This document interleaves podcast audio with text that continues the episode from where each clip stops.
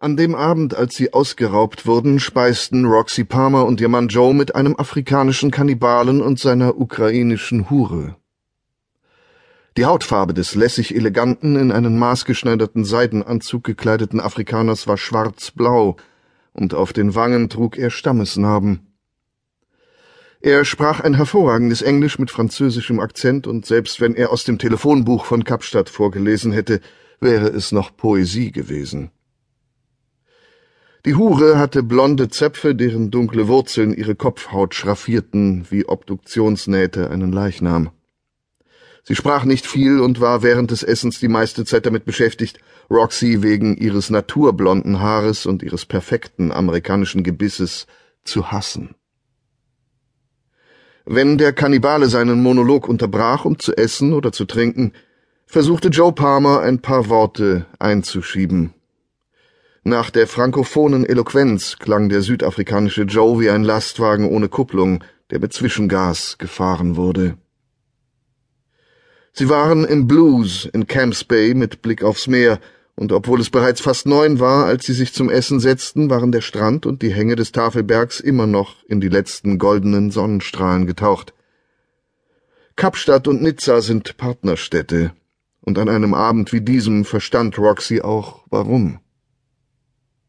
Irgendwann während der Mahlzeit driftete sie ab, pickte an ihrem Zackenbarsch herum, trank ein Glas Kappweißwein mehr, als sie sich normalerweise erlaubte, und ließ sich vom Rhythmus der Stimme des Afrikaners einlullen, ohne wirklich auf seine Worte zu achten.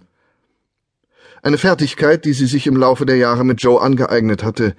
Allerdings nagte etwas an ihr, ein Erinnerungssplitter, der ihre hart erworbene Distanziertheit durchbohrte.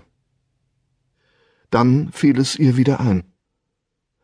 Der Mann, der ihr jetzt hier gegenüber saß und kleine Häppchen Ente à l'Orange verspeiste, war während eines der endlosen Bürgerkriege seines zentralafrikanischen Heimatlandes von der Kamera eines Nachrichtenteams gefilmt worden. Er hatte einem Feind bei lebendigem Leib das Herz herausgeschnitten, hatte das noch schlagende Organ aus der Brust des Mannes gezogen und es gegessen hatte beim Kauen in die Kamera gegrinst. Kein französischer Akzent der Welt konnte dieses Bild tilgen.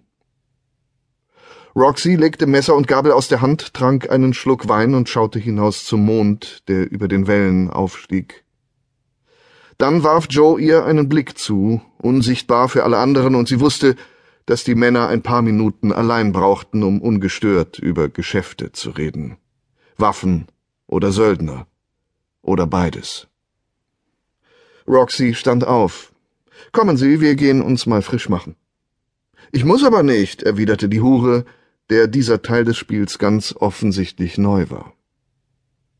Der Kannibale stieß ihr den Ellbogen unter die Silikontitten. Geh pissen. Aus seinem Mund klang es fast wie ein Segensspruch. Geh in Frieden. Die Wasserstoffblondine rappelte sich mühsam auf in ihrer brutal engen, gefakten Dieseljeans und auf den 15 Zentimeter hohen Absätzen. Roxy schob sich elegant zwischen den Tischen durch, besetzt mit Kapstadts reichen, sonnengebräunten und vorwiegend weißen Restaurantgästen. Die Ukrainerin taumelte hinter ihr her, alle Blicke waren nur auf Roxy gerichtet. Das konnte sie immer noch, sämtliche Blicke auf sich ziehen, auch wenn die dreißig nur noch Erinnerung war. Sie betraten die gefließte und wohlriechende Damentoilette. Aus den Deckenlautsprechern rieselte Musik von Michael Bolton. Roxy verschwand in eine Kabine, schloss die Tür und setzte sich. Sie musste nicht pinkeln, aber sie brauchte ein oder zwei Minuten für sich allein, um cool zu bleiben und fokussiert, wie man sagt. Als sie wieder herauskam, zog die andere Frau an den Waschbecken eine Lein weg. Willst du auch? Roxy schüttelte den Kopf, während sie sich die Hände wusch. Sie hatte seit Jahren kein Koks mehr angerührt. Wo hast du ihn kennengelernt? Schniefend und sich die Nasenflügel reibend warf sie Roxy im Spiegel einen Blick zu. Dein Mann. In einem Lokal wie diesem.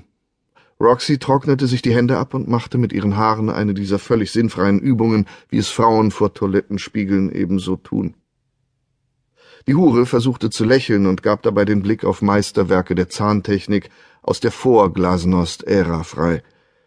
Vielleicht hab ich ja auch mal Glück. Wenn du's geschafft hast, kann ich's auch. Klar, meinte Roxy und dachte, einen Scheißdreck wirst du, Tschernobyl-Fresse. Aber war sie denn so anders als diese Frau? Richtig auf den Strich gegangen war sie nie, aber während ihrer Jahre als Model hatte es zahllose reiche Männer gegeben, die für ihre Zeit und Zuneigung bezahlt hatten. Genau wie Joe jetzt. Sie ließ diese Gedanken auf der Damentoilette zurück.